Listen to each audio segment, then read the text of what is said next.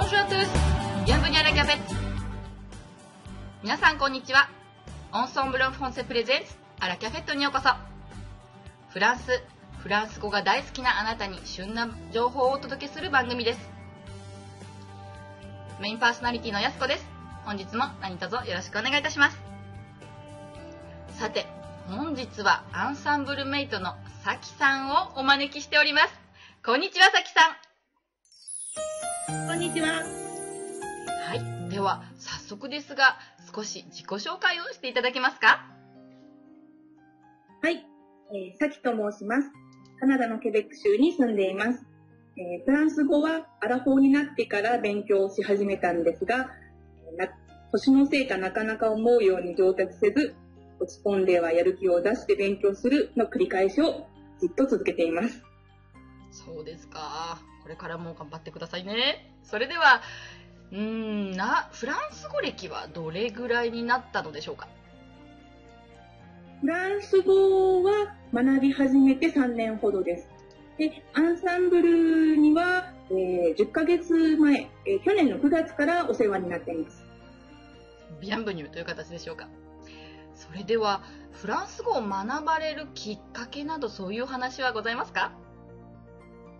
はい、えー、夫との交際が始まってから、えー、夫の第一言語であるフランス語に興味を持ちました。えー、夫はあのケベコアなんですけれども、普段の2人の会話は英語で全然問題はないんですけれども、まあ、彼のご両親ですとか、お友達はあのフランス語しかできないという方が結構多くて、まあ、彼らともコミュニケーションを図りたいなと思ったので、フランス語を勉強してみようと思って始めました。そうですか。やはり愛のための言葉なのでしょうか？そうですね。それではカナダに現在お住まいでいらっしゃるということなんですが、カナダでのちょっと生活を教えていただいてもいいですか？はい、えー、まあ、カナダということで、あの、公用語がフランス語と英語の2つなので、あの、ほとんどの方が、にあの日本人の方は、あの、カナダ人だったらどちらの言葉も話せるんじゃないの、うん、思っているようなんです。私もそうでした。で、アンサンプルの先生、フランス人の先生でも、え、フランス語喋れないの？不思議に思われる方もいらっしゃったんですけども、実はあのフランス語を話せない、または英語を話せないというカナダ人は結構います。ちょっとあの想像の域でしかないのですが、スイス、ね、などはやっぱり公用語も4つありますし、かなりこう言語のね、こうすごい方がいらっし多いとお伺いしておりますが、カナダは割と本当に、じゃあ、フランス語圏の方々はもうフランス語のみ、他のやっぱ英語圏の方は英語のみという形なのですか？そうですね、その通りです。えー、もちろん、あの、政府関係のお仕事に勤めていらっしゃる方は、あの、英語もフランス語も必須のようなので、えー、どちらも話せる方はいらっしゃると思いますし、あと、例えば、あの、フランス語圏のケベックでも、モンレアルとかケベックシティの、いわゆる観光地で働いている方は、うん、英語もちゃんとお話しされるんですけれども、それ以外の部分になると、どっちかの言語しか喋らない、喋れないという人は多いですね。そうなんですね。でもですね、あの、私たち日本人が、あの、学校で英語を習いますけれど、社会に出て英語を使う機会がなければ、あの、話せないじゃないですか。いたたたたたた。それと一緒で、あの、まあ、英語圏にお住まいの方は、あの、普段英語を使ってればこと足りるので、わざわざフランス語を、勉強を続けるということもないと思いますし、あの、ケベックでも同じで、あの、フランス語で普段生活できてるのに、わざわざ必要もないのに英語を学ぶかっていうと、それはもうその人それぞれ次第になると思います。確かに私も一応英語を中学校、高校と学んだような気がしますが あまり英語は喋れるとは言えないという形でしょうかではそうですね。あの、ちょっと質問なのですが、カナダで例えば、あの、食品を買ったとしますね。そうなった時の表記っていうのは英語なんでしょうか？それともフランス語なんでしょうか？これはですね、あの、食品に限らず、あの、説明うんは英語とフランス語どちらも併記するようにあの決められているようです。なるほど。それは2つなんですね。やっぱスイスとかはいっぱい言葉が 並んでるので、やっぱりそういうのを見ると、あ、英語とフランス語とイタリア語とロマンシュ語っていうのが書いてあったので、あやっぱりカナダもそういう割とちゃんとしたところは2カ国語っていうのがやっぱり公用語としてあるってことですか？はい、そうですね。で、面白いなと思うのが、例えば、あの、英語とフランス語を併記する、あの、表記する順番ですね。うーん。どちらが上か下かって感じで、よく、あの、フランス語の方が上に書いてある、例えばパンとかうん。だったら、あの、製造元がケベック州の会社だったりするんですね。で、逆に、あの、英語の方だったら、オンタリオだとか、あの、いわゆる英語圏の州の、に、あの、本社がある会社だったりするので、こう、微妙な、こう、言葉の優先度というのがあるのかなと思います。そうですね。やはり、普通、普通英か、英仏か、みたいな形なんですね。はい。そうですか。では、例えば、電車の構内放送とかっていうのは、どのようになってますか？えーケベックシティは、あの、ビアレール以外は電車はなくて、あの、こう、市民のバスになるんですけれども、えー以前は、あの、車内放送すらありませんでした。な、ないなるほど。どこで止まったらいいんだって感じなんですけども、全くなくって、で、最近、あの、音声と、あと表示が車内でされるようになってきたんですけども、それもまだ全てのバスに完備されているわけではなくて、よく使われる路線から順次、あの、準備されていく感じなんですけども、あの、もちろんフランス語オンリーですね。やはり、その場所の言葉のみという形で。容赦ないですね。はいそうな、なかなかちょっと、二つ公用語があるので、やはり二つを使い分けてるのかなと思いきや、かフランス語圏はもうフランス、英語圏は英語圏、英語のような、そのような形なんですね。そうですね。で、先日、オタワに遊びに行ったんですけれども、オタワはやはりカナダの首都ということで、街の中も英語とフランス語がちゃんと一緒に表表記されていました。うん。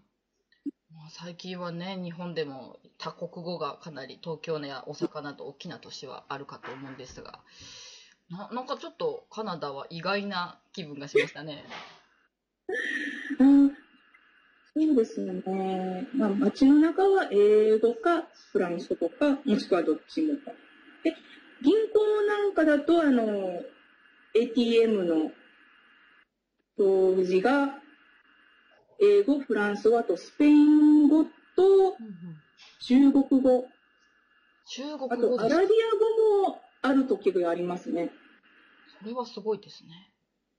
やはりやはりあの移民の数がうん、中国またはアラアラブ系の数が多いからだと思いますけど、悲しいことに日本語はないので、残念。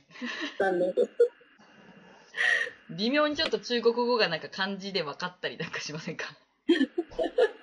いや、もう中国語を読むぐらいなら英語かフランス語を読んだ方がまだ理解ができますでね。ですよね。失礼いたしました。そうですか。では、カナダといえば非常に寒い国というふうな話を聞いておりますが、どあのやはり冬のカナダ、非常に厳しいというね、お話も伺ったことがあるのですが、実際住んでいらっしゃってどうですか？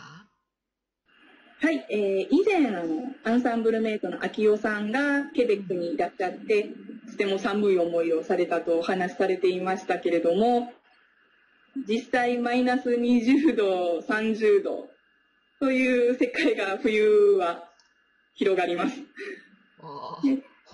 本当にやはり寒いんですね。そうですね。でも、あの、人間体慣れるので、あの、マイナス10度とか0度ぐらいだと、今日は暖かいと感じるようになります。やはり慣れとは恐ろしいというか、マイナス10度だったらもうフランス大パニックですね。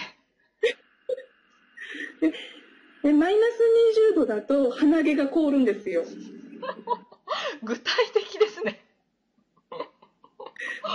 鼻の奥がチャリチャリするので、あ、今日はマイナス20度を下回ってるなって、体感することができます。なるほど。ま、もうマイナス、もう私マイナス、まあ、ゼロからマイナスちょろっとぐらいまでしかわからないので、もうそれ以降のこう寒さベクトルというのが、やはり体に備わってくるんですね。はい。ででマイナス30ぐらいになると、寒いより痛いという感覚になります。痛いとはどのように痛いんでしょうか？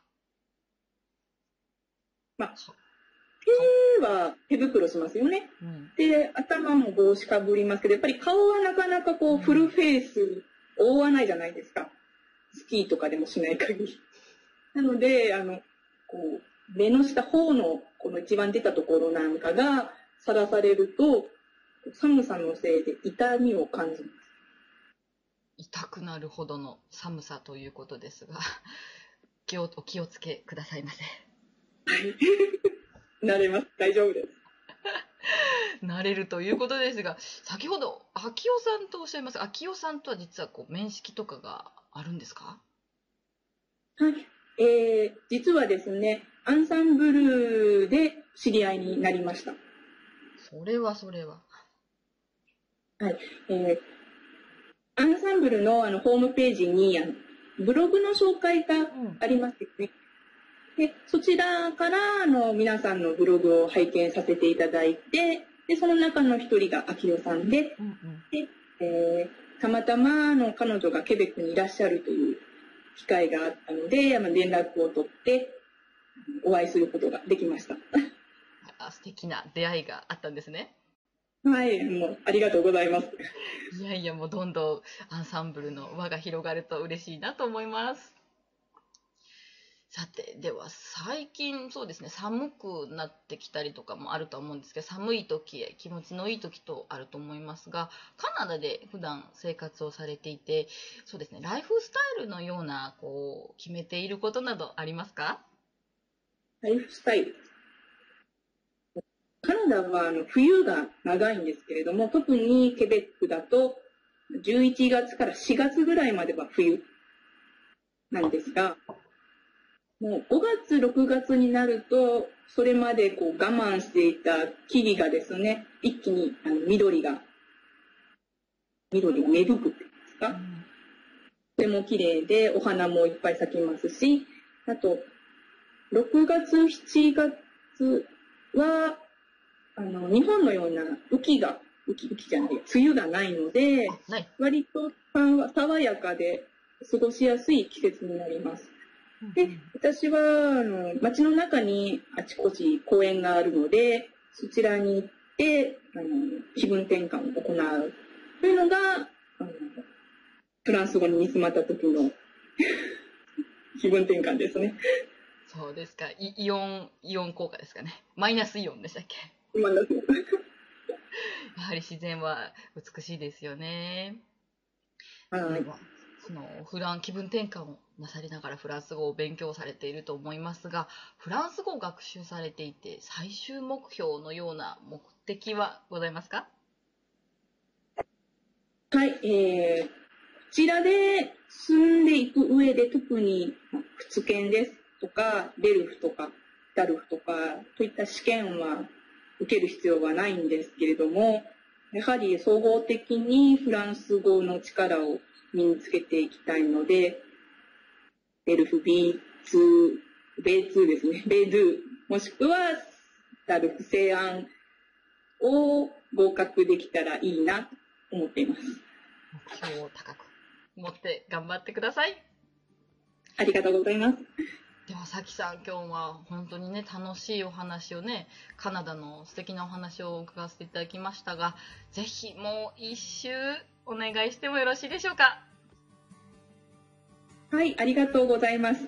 ではよろしくお願いします。今週は本当に楽しいお話をたくさん聞かせていただきました。ありがとうございました。ありがとうございました。